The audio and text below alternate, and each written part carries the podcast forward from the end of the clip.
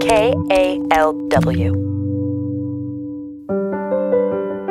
This is New Arrivals, a pocket sized book tour with Bay Area authors. I'm Lisa Morehouse. David Brehmer lives in Richmond. His poetry collection, Life, Death, Love, and Babies, was published March 10th, 2023. It's a collection of poems delving into moments large and small from roughly 10 years of my life after a tragic drunk driving collision. The poem, The Right Words in the Right Order, speaks to the importance of poetry as a lens through which to view one's experiences. The right words in the right order. It's a street you know, the same street, the same town and block and sky. It's the same tree and the same eyes. But today something turned you.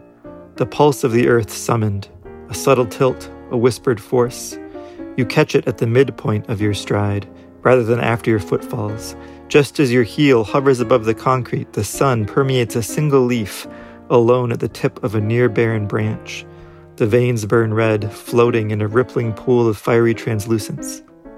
It waited for this fraction of a day. It held its place, watching the others quiver, snap, and feather to the grass. Your heel crunches another, curled and brown, and your steps carry you forward, away and on. But the pool and the veins and the sun and the pulse of the earth remain yours even if only until you reach for the doorknob. For a moment, the world was new.